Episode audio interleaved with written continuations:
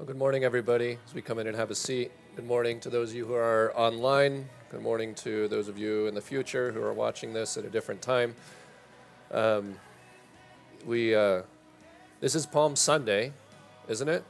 Right. So that means uh, it means that Jesus is King, and we are going to be talking about that today from an unlikely source because we're going to be talking about Genesis. Um, I just want to take a minute, though so, some of you have been coming here a long time and have seen me preach a lot. Some of you are newer and don't know me as well. But I, I just want to put something on the table first. I preach here out of obedience and because I love you guys. Obedience to the king for the church because I love you. I don't get paid for it, it's volunteer. I get a lot out of it, meaning I, get, I learn a lot and it's a great joy for me. But I don't have any agenda. This isn't a career for me. It's not a, um, this isn't just me expanding my interests. I'm not pursuing anything. This is before God for you guys. And I hope you know that and believe that. Because as we go into Genesis, we're going to be tackling some stuff. And I want you to, when we get to stuff that unsettles you, upsets you, freaks you out a little bit, sounds different from what you've heard before, then I just want you to remember that there's no hidden agenda. I'm not saying I'm right about every single thing. I'm a flawed man, and we, we bring this stuff before God. And I, I bring everything I bring to you, I bring before God with a clear conscience that he knows that I'm doing the best I can and I'm not bringing anything extra. There's a lot of stuff. Everybody who knows me knows I have opinions on, on everything. I can go ad infinitum on all kinds of stuff, everything from, you know, shoes to finance, whatever you want. But I don't bring that here because this isn't my time. This is God's time to work in you and in your heart. And all I am is the, the vessel that he's provided the church for this morning and of course, we have some other vessels that he brings on other mornings, and we all work hard to bring it. And we all have that same spirit that we, we're, not, we're not getting anything out of it except the satisfaction that we care about you and that we serve our King together. And I put that up front here because what's happened as we've prepared Genesis, and we've been working on it. I've been working on it for since October, um, really doing a deep dive to, to try and understand it. I went into this saying, I have a good background in Genesis. I, uh, Rachel, my wife, and I, uh, the first date, at least I called it a date. She wouldn't call it a date. We were in the eighth grade, and we went to an Answers in Genesis conference, and I met Ken Ham, and like I, I know this stuff, right? Um, she refused to call it a date. She just said, My family had an extra ticket. I was the only person you could think of who would care to go. I, I, called it a date. Um, and it was, it was fun. Um, but so I, I, thought, I thought like, oh, I've got a background in this. I know Genesis. I've been through Genesis many times, and I just went into it praying, God, open my eyes to see Genesis, to understand it, and to see what your church body needs from this book. Because we've talked about going to Genesis for a long time, and it's a lot to, to bite off. It's a big, complicated, hairy, thick book. Um, for your comfort, we're going to focus first on the first 11 chapters and probably take a break and then come back and tackle more of it later. So, mostly I'm thinking about the first 11, 11, 12 chapters. Well, God's just blown my mind with Genesis. Um, he's unfolded things and narratives and truths that I just never saw before. And I've wrestled a lot with how much of that to bring to each of you or to this body. And I've concluded that very carefully and very deliberately, I'm going to try not to hold too much back. And the reason why is I think that this message and this study is exceedingly relevant. Exceedingly relevant because Genesis is the, the beginning that sets in motion purposefully the events for the end. And as Dan talked a little bit about last week, you can understand Revelation a whole lot better if you understand Genesis. And I've become convinced that this stuff is very, very relevant, more relevant than we might be comfortable acknowledging. In other words, I think we're close, guys. I think that it's very important that we read and understand what's going on because one of the uh, primary features of the end times is there will be a lot of deception. Jesus says there will be a great deception, that many, many will fall away. And so I think it's more important than ever that we understand the narrative of Scripture, what God is doing, and how those things might look, and what kind of deceptions may try and um, tear us down. And I'm not talking even politics. I mean, setting aside all the, the political upheaval and social upheaval, this stuff is bigger than that. It's bigger, it's more profound, it's weightier, it's more important, and in many cases, more terrifying. So, what I want to do today is I just want to, we, we normally, you know, we go verse by verse by verse through scripture, and we, we're not abandoning that. Rest assured, we're in no way abandoning that. The problem is you can't just jump into Genesis and start going verse by verse through it without understanding some context, what it is, why we're here, what we're doing, what the overview is. You know, we generally do an overview and an introduction uh, as we start any new book. And Dan did that last week, but Genesis needs two introductions. It just, it, there's just a lot there so that you can understand as we go into it what's going on. So, my mission today, if I can, as much as I can get through, I will try not to bring too much in. My mission today is to present to you Genesis in the broader narrative of Scripture which means the narrative of humanity and how it points to the end and why that's relevant to us. And I'm going to do that by hitting the main themes in the first 11 chapters of Genesis, which are largely considered the prehistory portions of Genesis. We can't unpack them all, but I want to hit some themes. And I'm going to draw out a particular framework that I think will be helpful to you as we go through Genesis, a way of thinking. And that framework is the nations. The nations think about the nations.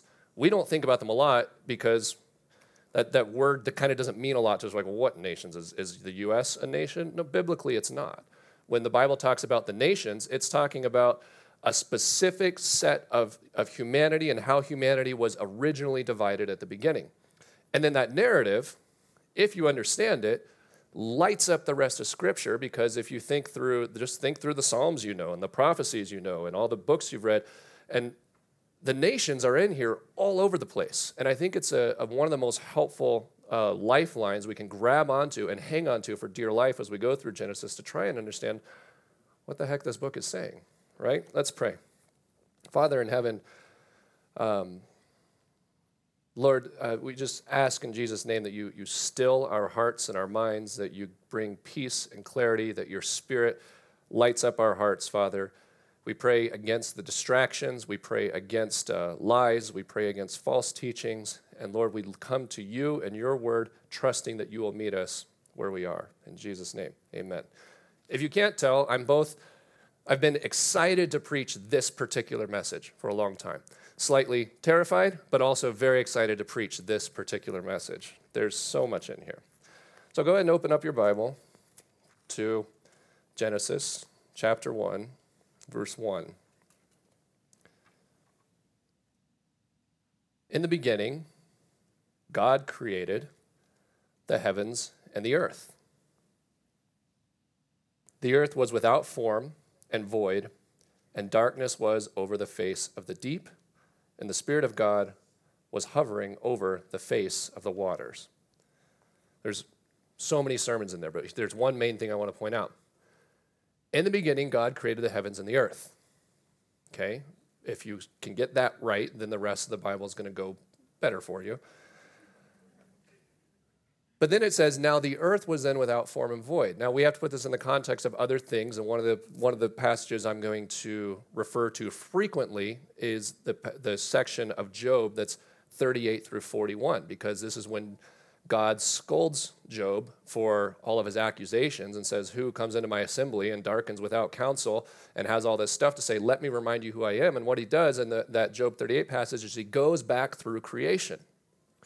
It's totally worth spending some time there as we're going to be teaching creation. So please do that. But one of the things he says is the angels were watching the creation of the earth and shouting for joy as he populated the earth and designed man and put plants and animals and things on the earth. So we say, in the beginning, God created the heavens and the earth. That's true. And then it goes on and starts talking about the earth. But biblically, what we know there is the heavenly beings were created by God, but they also predated the earth. Okay? Now, that I don't, there's way too much we can do there, but the, the point is there was something that happened in between. Now, this is not, I'm not saying, oh, this is our millions of years of geological time record. And let me just put this up front, guys. Um, you're going to find out real quick as I as we teach through Genesis. Uh, I think the, uh, the the Darwin's theory of evolution is going off the rails, coming apart. The more we learn about science, we know it doesn't work. That's just me. You may disagree. We're not going to start a whole lot of debates about that. We're going to preach what the text says, and the text just you can't make this agree with evolutionist theory. It doesn't work. So when I say something happened between the creating of the heavens and the earth and the development of the earth, I'm not trying to reconcile some uh, you know, astronomical time period. I don't have to back into that time because I don't buy it. I don't think that time, I don't think that the billions and millions of years, I don't think it adds up correctly um, for a lot of reasons. And we can have those conversations. We may do some Sunday school additional work on that if you guys want to. But just taking for granted, what I'm saying is something spiritual happened between God creating the heavens and the earth and then this earth creation narrative that we get to because we show up and the earth is here, but it's without form, it's void, it's described as being chaotic and dark and described as an abyss. Now, if you want to, and it's worth doing, but we don't have time, go look up all the Hebrew words because it uses very distinct, profound Hebrew words to describe the earth. It says, darkness. And it's not talking darkness as the absence of light, it's talking the kind of darkness that terrified the Egyptians during the plague. It's a, it's a thing was there. When it says the Spirit was hovering over the deep, when it says the deep, we don't understand what it means is the, the deep, deep, deep depths of the abyss. So the earth was this chaotic, dark thing. The Spirit of God was hovering over it. But the angels existed because we know from the Job passage that God, in his own voice, said, The angels watched me do this, and they rejoiced. We also know that shortly after man's created, which is just a few days in, uh, then Satan's there, and he's already wanting to destroy it. So you need to take this idea that there was already uh, heavenly beings, and there was already some sort of problem going on, some sort of rebellion that was happening the, by the time man was created. You can try to back it into other things, but it doesn't make sense it, because we, I, I buy the creation account. We're going to teach the creation account as six days. I don't think there was an entire cosmic uprising and falling within six days. I think there was more to it, and I think it predates us, and, th- and there's a reason why I'm, I'm harping on that. So God creates and populates the earth. He creates man. Then we get to the first major fall. There are three falls in the first 11 chapters of Genesis the fall of man in the garden, Adam and Eve. We know that story. Then we get the fall of something called the sons of God in chapter 6, which everybody skips because it's weird. I'm not gonna, we're gonna talk a lot about it. And then we get Babel, which is another fall. So there are three, and I'm not saying that the first fall wasn't. I'm, I'm not. I, don't don't take that for more than it's worth. I'm just saying there are three major sin events, is what I'm saying. I'm not saying the first fall didn't count. It, it, did count. That was the fall of man. Then we have the fall of the sons of God. And then we have the fall of the nations, if you want to think of it that way, at Babel. So, what happened in the garden? Now, you know, I love teaching on this, but I'm just going for who was there and what happened. That's it, not, not all the meaning behind it. Well, in the garden, we have this thing show up called the serpent. And we know from other portions of Scripture, it tells us that serpent was the devil. I want to illuminate that a little, little bit. So turn with me to Ezekiel 28, because it's worth asking who's the devil? Like, who is he? Jesus talks about him in a very specific, personal way, like he's a, a guy that Jesus knows.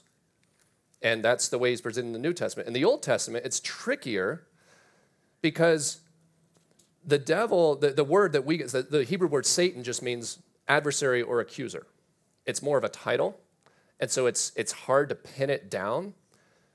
But we get this passage in Ezekiel that is very, very enlightening. So, what you see is prophecy against the prince of Tyre, which is the first 10 chapters or 10 verses of Ezekiel 28. And, you, and he basically he's saying, hey, you leader, you, you know, you're, you're the political leader of Tyre. I gave you a lot. You've rebelled against me. That was a bad idea. And then this weird thing happens in verse 11. He shifts and he says, hey, now prophesy against the king of Tyre. Well, I thought, I thought we just talked about the king of Tyre. He says, no, no, that was the dude. Now I want to talk to you about who's behind the dude. So I'm going to start reading in Ezekiel 28 11 about what is called the king of Tyre. And you'll quickly realize he's not talking about a guy on a throne here.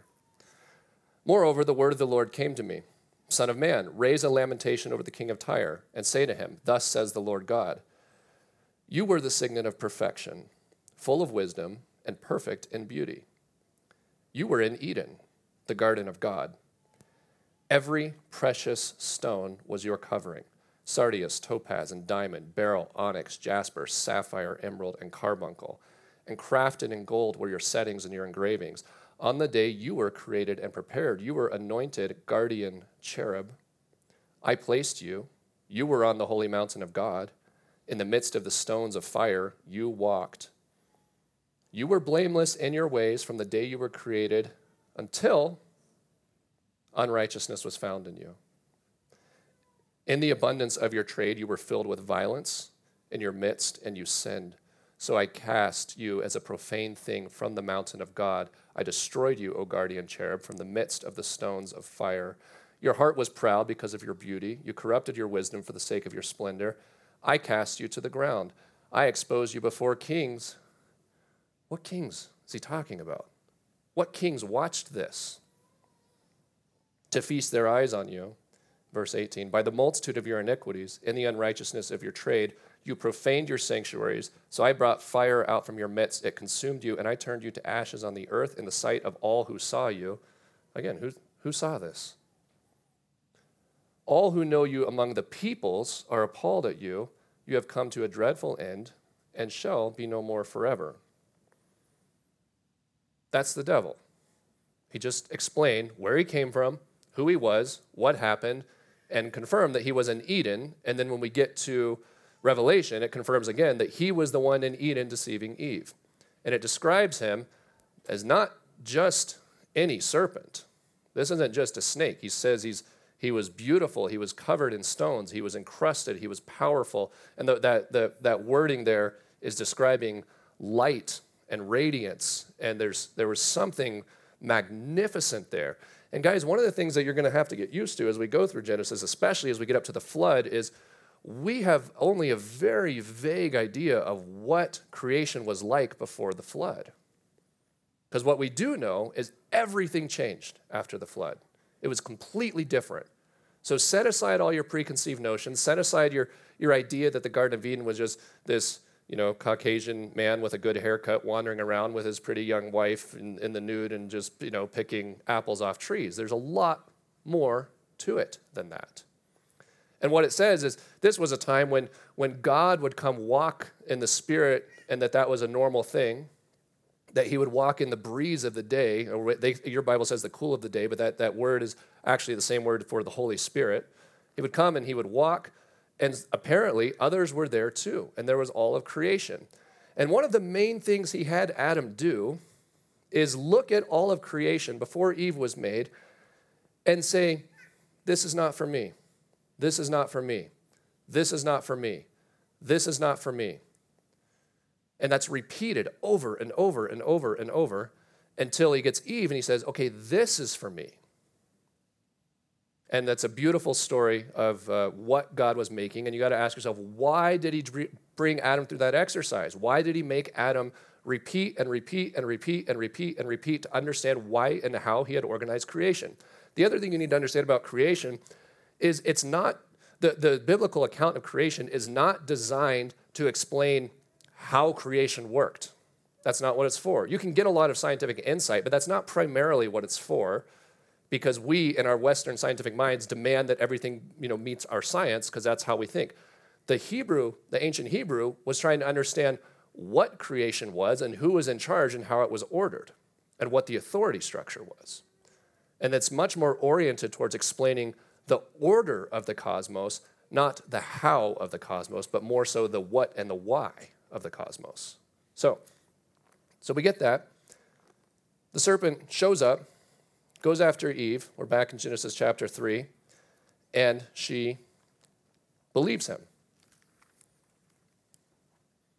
And what he tells her is, you can be like the gods. Let's go, let's go ahead and go to chapter 3. Um, verse 5 For God knows that when you eat of it, your eyes will be open, and you will be like God, knowing good and evil. There's another thing. This is going to be hard, but stick with me on this. The word they're using for God is Elohim. Elohim is a plural word of Elohi. Elohi eh, or Elo is God, but it's not. It's, it, it applies to more than one being. In fact, you'll see, and I'll show you later, that, that God calls other things around him Elohim. So it's more of a class of being than it is of one specific being. Now, God, listen to me on this. I'm not saying that God is, you know, I'm not going into pantheology or anything like that. What I'm saying is God is preeminent among what he created, but when he's described as Elohim, it's more saying what kind of being he is, and he created other beings that fell into that same category, and it's always a plural word, and it's very hard to translate. Well, and I'll show you some of the tricky areas of that. So there are some Bibles that say that the, the serpent told Eve, that God knows that when you eat of it, you will be like God, knowing good, of, good and evil. And other Bibles that say, God knows that when you eat of it, you will be like the gods, knowing good and evil. So who are the gods? Who are these kings? What are these, what are these other things? Because there's this plurality of something happening. And we get these weird things in Genesis where God says things like, let us create man in our image. And we're always told, hey, there's a, that's just the Trinity. He's just referring to the plurality of the Trinity. But the question I ask is why doesn't he do that in the rest of the Bible? Why isn't it not why is it here that he says let us, but everywhere else he talks about himself in the singular? Even though we know the Trinity is a, is a real thing. So I'm not denying the Trinity, but why the plurality here? And the reason, and you've heard me talk about this before, is because it wasn't in a vacuum, there were people watching something was observing everything that's going on here. And even as the serpent was participating to an extent in what's going on here.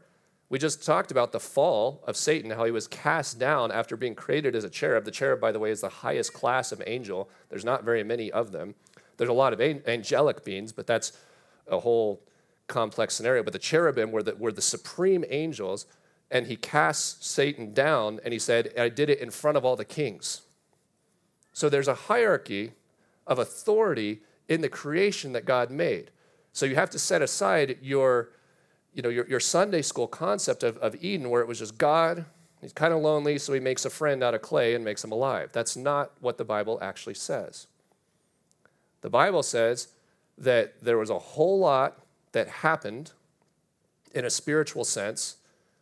Then the earth was created. And when the earth was created, the sons of God, as, we, as I alluded to, which you'll find in Job chapter 38, shouted for joy on the creation. But we know not all of them did because at least one of them was going, I don't like that. And I'm going to mess it up. Okay? So he goes in, and Eve seems fine talking to the devil, whatever, the, and, and he shows up as this serpentine reptilian creature, but was beautiful that's a theme that goes all the way through Scripture as well. We'll visit some of those places. And all she can say, and he says, Hey, God told you, he said you can't eat any of the fruit. She said, No, I can, but I can't eat from that tree, and I'm not even supposed to touch it, which God didn't say. We'll leave that for um, others to teach on. And I'm not even supposed to touch it. And he says, Well, what God really knows is, um, you know, if you eat it, you'll be like the gods, or depending on how you want to look at it, you'll be like God, knowing good and evil. And I, I'm more comfortable with You'll be like the gods, knowing good and evil, because God doesn't know evil. Know, the knowledge word is a very, very intimate word. At the beginning of chapter 4, it says Adam knew his wife Eve and she conceived. God doesn't know evil. He's aware of evil, but he's apart from evil. He's absent from evil. So, what Satan says here is, You'll be like the gods, you'll know good and evil. And Eve says, That sounds fun. And so she eats it. Adam comes along, and we know from what Paul says, he's not deceived. He knows exactly what he's doing, which is twofold interesting. On one hand, you can say he's a complete bonehead, but on the other hand, it says something about how much he loves Eve, that he would go with her knowingly into this sin because he wanted to be with her what she was doing. So they fall. Then there's this curse, which I'll preach on more in depth later. But God says to the serpent, Because you have done this, cursed are you above all livestock and above all beasts of the field. On your belly you shall go, and dust you shall eat all the days of your life. Why do we skim over that? We're made of dust. That's horrifying. The very next thing he says to Adam is, From dust you came, dust you shall return. He just told the serpent, You're going to eat dust. Ugh. Right? In Jude, it tells us that um, uh, God and Moses fought, or sorry, God and the devil fought over Moses' body. And Michael fought on God's side over Moses' body. Why were they fighting over Moses' body? Leave that for your dreams tonight. Um, then he says this thing in verse 15 I will put enmity between you and the woman, between your offspring and her offspring. And the word there is between your seed and her seed. Why do we skip this? This is very, very important. We know her seed is a messianic prophecy of, what, of how God's going to draw Christ out to redeem us. What is his seed? What is that? That's a big problem. He says there's two seeds here, two lines, and that they're going to war within each other. We get to Cain and Abel, one kills the other. There's an immediate enmity I don't go so far as to say that Cain was necessarily the seed of the evil one, although Jude does. He says Cain was of the devil. And they were born at the same time because they're both described two births, one conception. But we don't have to make a big deal out of that. That's just one of those things I was going, how did I never notice this before? Cain and Abel. Then we get to a real fun section, uh, Genesis 6, increasing corruption on the earth. When man began to multiply on the face of the land, I'm in Genesis 6 1, and daughters were born to them. And when it says man, the word man is just Adam. Adam is the word for man. Daughters were born to them. The sons of God saw that the daughters of man were attractive, and they took as their wives any they chose. Who are the sons of God? well, there's a, there's a long held, and it was especially through Augustine, the Catholic Church, saying that what you have here is really it's the sons of Seth who had since been born were the righteous ones, and they shouldn't have been intermarrying with the sons of, of uh, Cain, and that that was a wrong thing to do. That's just not a sound interpretation. It's not in the Bible. There was no prohibition against intermarrying at this point, but God had said, Be fruitful, increase in number. There's nothing that says that the sons of Seth were particularly more righteous than the sons of Cain. Cain actually named many of his children after God as in, in worship to God. So we don't really know the state of Cain's heart after he murdered his brother. So you can't just say, oh, this is the Sethites and the Cainites. It's not. It says the sons of God saw the daughters of men. It doesn't say the daughters of Cain, it says the daughters of men. So what are the sons of God? Let's keep going. Whatever happened there, and we'll, we'll spend a lot of time in it when I, I'm going to be preaching the pre Noahic portion, whatever happened there was so bad and so destructive that God said, uh, guys, we're going to wipe all this out. It was so, such an abomination and filled the earth to such, such an extent that God pulled one guy, Noah, who I'll, I'll leave it to you to read about Noah, but he says, Noah was a righteous man and he was pure in his generations. His bloodline was pure. That means not very many others were at that point. And he took all the animals on the ark according to their kinds, and then he wipes it all out. Let's go back to that chapter 6 portion, though, because when it talks about those sons of God, it says, The sons of God saw the daughters of man were attractive. They took as their wives any they chose. And the Lord said, My spirit shall not abide in man forever, for he is flesh. His days shall be 120 years. That's a ticking clock warning. Then it says, The Nephilim were on the earth in those days, and also afterward when the sons of God came into the daughters of men, and they, were, and they bore children to them, and these were mighty men of old, the men of renown. What are the Nephilim? Where are they and what happened? And we'll spend some time on that because it's an absolute rabbit hole. It's a very entertaining rabbit hole, but it's, it's probably better suited for a Sunday school class. So the sons of, so you get that he says the Nephilim, that Nephilim were some sort of mighty, powerful hybrid creature. Something was going on there. They were not regular people. The, uh, and, and something you need to know as, as I've been studying this, it's very worth reading all the other literature. Like, go read every single ancient creation account. If it's more than 4,000 years old, it's worth reading, guys, because it, according to the Bible, that was pretty close to the beginning. Go read the Sumerian account, go read the Babylonian account, go read the Egyptian account, go read the Aztec account, go read the Mayan account, read the Native American legends, read what they all say. They all say the same thing. They all say a creator made people, and these other things that they call gods came down, intermixed with the people, and it messed everything up. And then there was a flood. They all say the same thing. And they all say, and one guy preserved one line on the flood, and it was a global flood. So everything was wiped out. So let's stop trying to, to force all this in and just and act like, oh, we can just explain all that away as myth and legend. No, this happened. Something like that happened. And the Bible tells us specifically that it happened. And this is not the only place the Bible talks about the Nephilim. So then we get to the nations descended from Noah after the flood. That's in chapter 10. And I'm going to start speeding up here. We get to the Tower of Babel, the fall of the nations.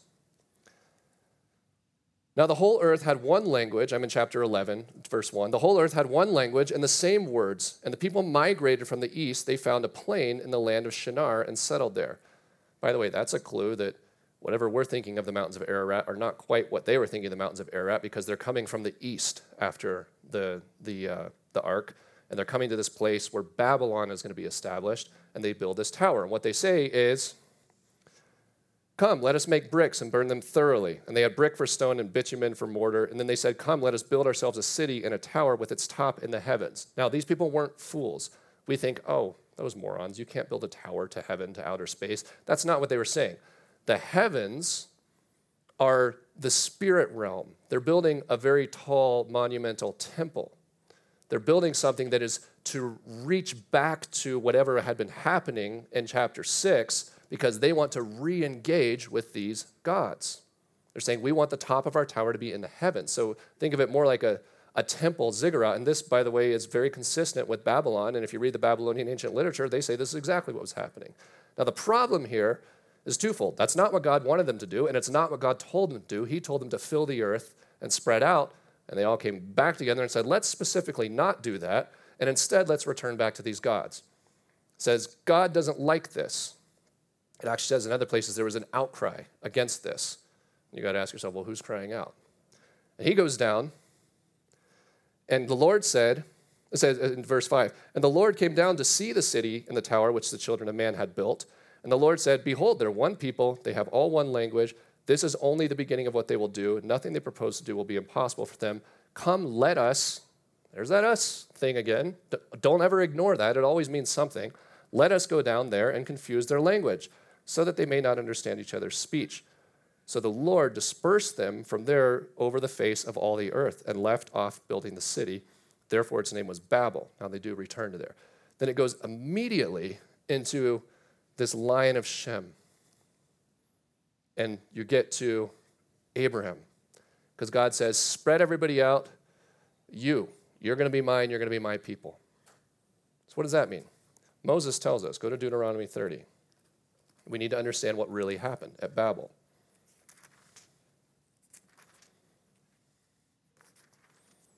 Actually, go to 32 we're shorter on time, so let's. Uh, I'm going to plow through this.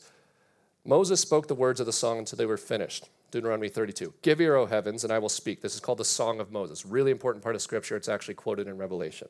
Give ear, O heavens, and I will speak. Let the earth hear the words of my mouth. May my teaching drop as the rain, my speech distilled as the dew. I should start all my sermons like that. Um, go to uh, verse 4. The rock, his work is perfect, for all his ways are justice the God of faithfulness and without iniquity. Just and upright is he. They've dealt corruptly with him. They are no longer his children because they are blemished. They are a crooked and twisted generation. Who's he talking about? He says, His children, they're twisted, they dealt corruptly with him. Do you also thus repay the Lord, or do you thus repay the Lord with foolishness and senseless, you people? Is not he your father who created you, who made you and established you? Now, this is where it gets really weird. Remember the days of old. Consider the years of many generations. He's talking to the Israelites right before they go to the promised land. Ask your father, and he will show you, your elders, and they will tell you. When the Most High, I mean, uh, Deuteronomy 32 8, when the Most High gave the nations their inheritance, when he divided mankind, that's Babel, he fixed the borders of the people according to the number of the sons of God. But the Lord's portion is his people, and Jacob is his allotted heritage. So what he's this is what it's saying. He says he divided all the nations and he allocated the Hebrew language errors, he allocated them according to the sons of God. He set these sons of God over the nations. And then he drew out one nation for himself. And it said that's his inheritance. Go down to verse 15. But Jeshurun, that's a name for the Hebrews, grew fat and kicked. You grew fat and stout and sleek. Then he forsook God who made him, and he scoffed at the rock his salvation. They stirred him to jealousy with strange gods. This, watch the progression here. They stirred him to jealousy with strange gods. With abominations, they provoked him to anger. So, gods and then abominations, meaning something something ugly that shouldn't have happened, that are not necessarily gods, but not necessarily people either. They sacrificed then to demons that were not gods, and then to gods they had never known, and then to new gods who had come along recently, whom your fathers never even knew about or, or dreaded. What on earth is this whole plot in the Bible that like we've never talked about ever? What is this? This is the story of the nations in Scripture. This is what God did. He created people.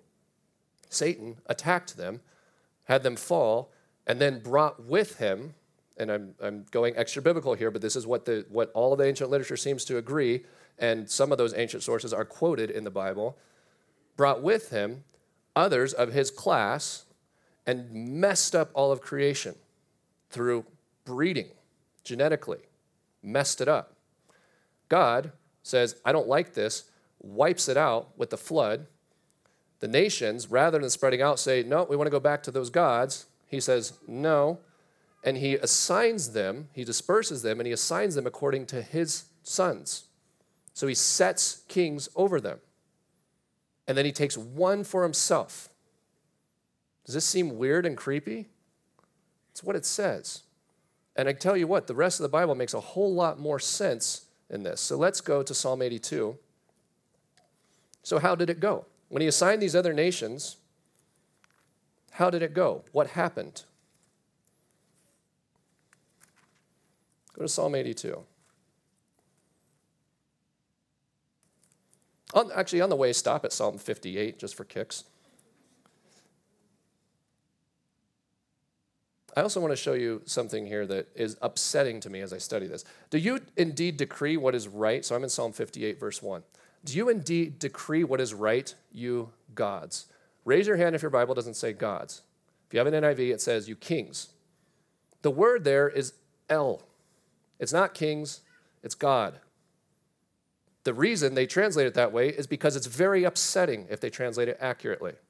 Very upsetting.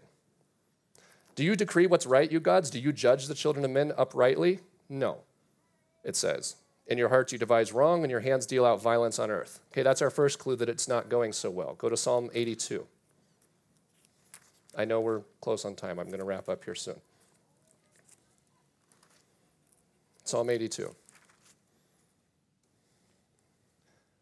God has taken his place in the divine council.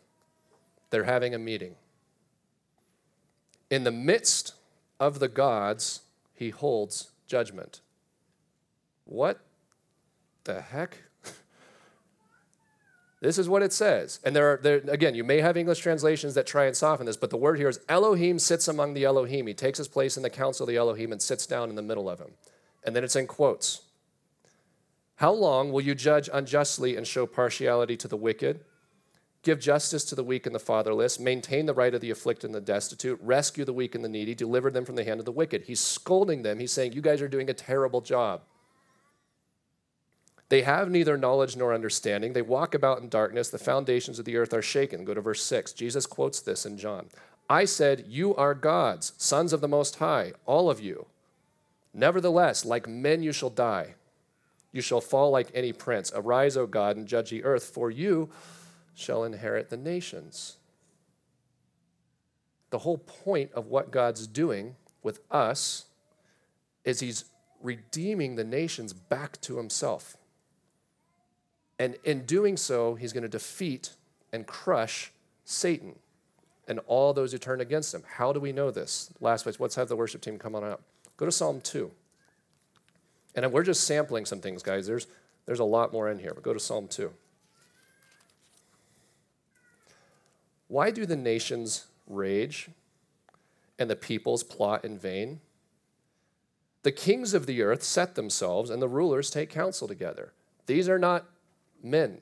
These are gods. We can go into all the argument for it, but given the plot we just described, this makes perfect sense. The rulers take counsel together against the Lord and against his anointed, saying, Let us burst their bonds apart and cast away their cords from us.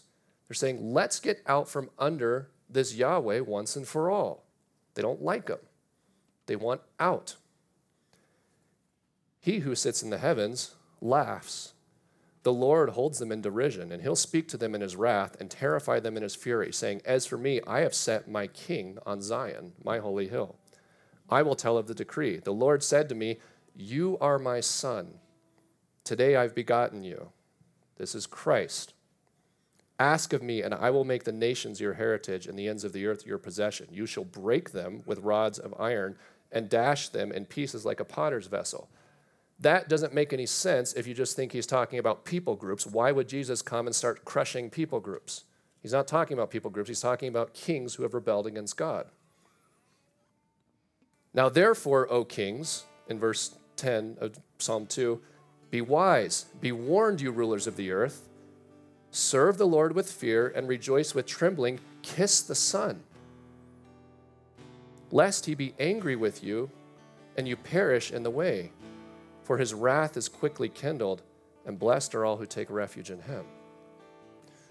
We're going to do our very best to be honest with the text of Genesis, even when it's really weird and really uncomfortable. See, the problem, brothers and sisters, is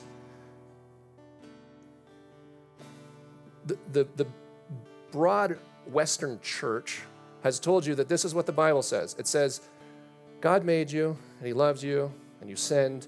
That's okay because Jesus is really nice and he, he died for you. And if you ask Him, He'll come live in your heart. And isn't that nice? And then you can be better.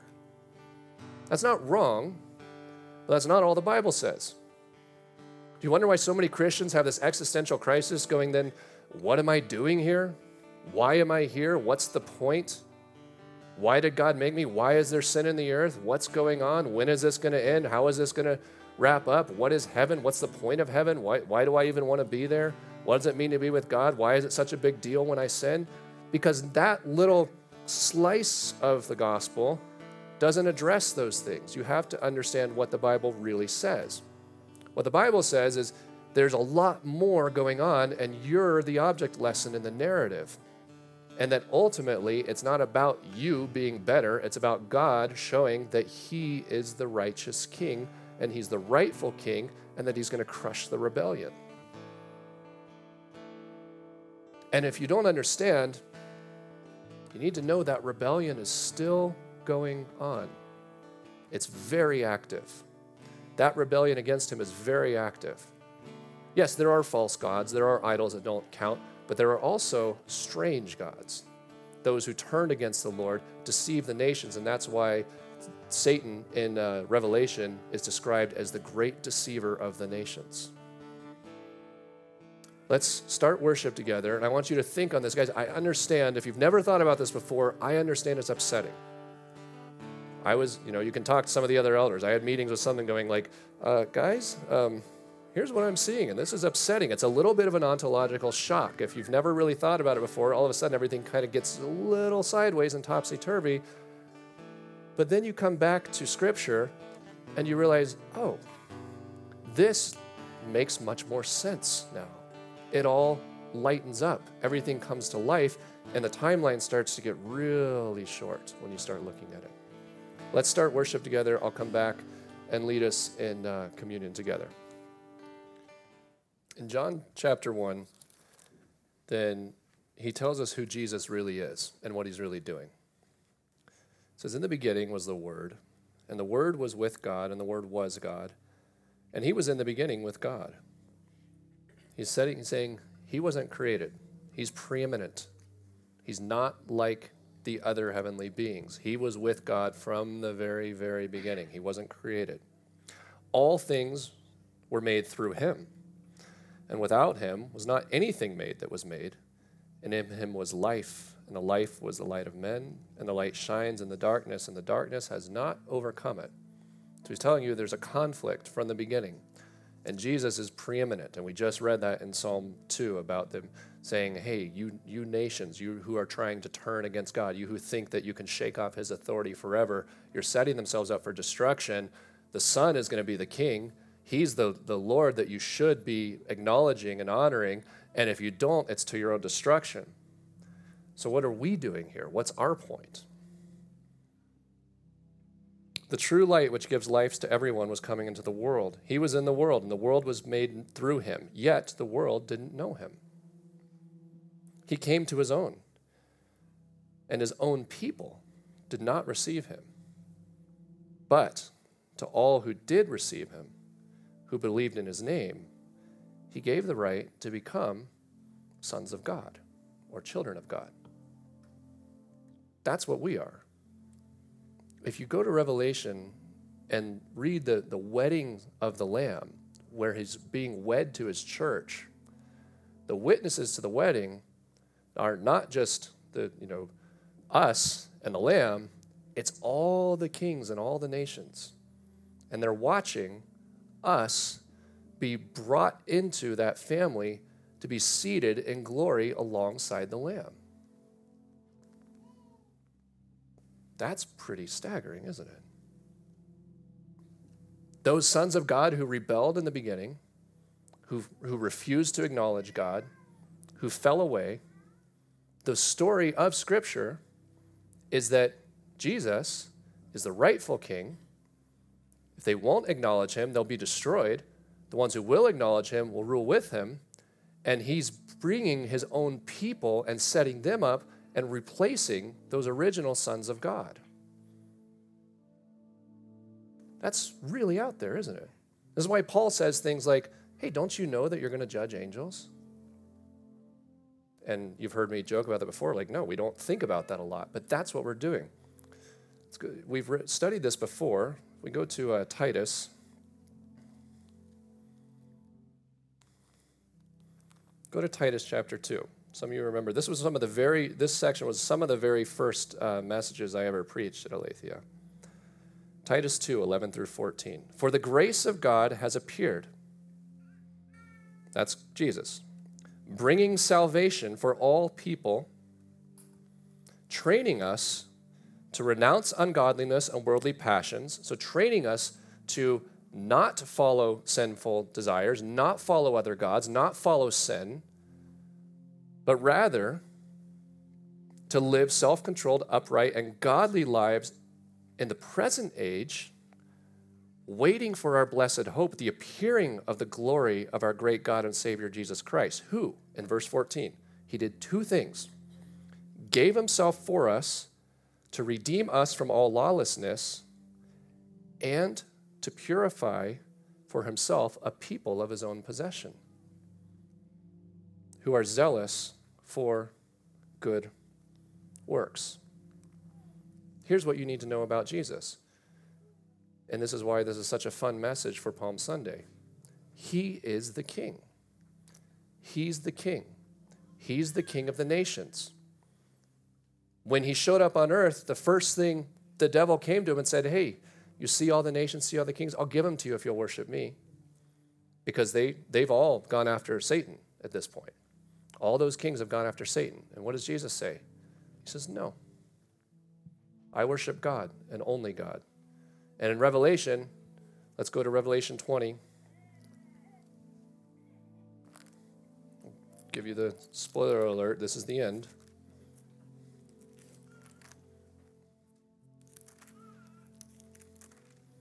If you haven't read through Revelation recently, it's, it's worth reading, especially in light of what we've discussed today. Actually, let's go to 19. Then I saw heaven open, and behold, a white horse. I'm in 19, verse 11. The one sitting on it is called faithful and true. In righteousness, he judges and makes war. His eyes are like a flame of fire, and on his head are many diadems, and he has a name written that no one knows but himself. His clothed, he is clothed in a robe dipped in blood, and the name by which he is called is the Word of God. That's what we just read in John 1. And the armies of heaven, arrayed in fine linen, white and pure, were following him on white horses. From his mouth comes a sharp sword with which to strike down the nations. Striking down the nations. He's not going after murdering a bunch of ignorant people who don't know what's going on, people who have one political affiliation or another. That's not what he's talking about. It's the nations, the nations that fell away, the nations that turned against him. That we read about in Psalm 2, where it says, Why do the nations rage? Why do they take counsel together, saying, Let's turn against him, let's throw off his authority once and for all? He will rule them with a rod of iron. That should sound familiar. He will tread the winepress of the fury of the wrath of God Almighty.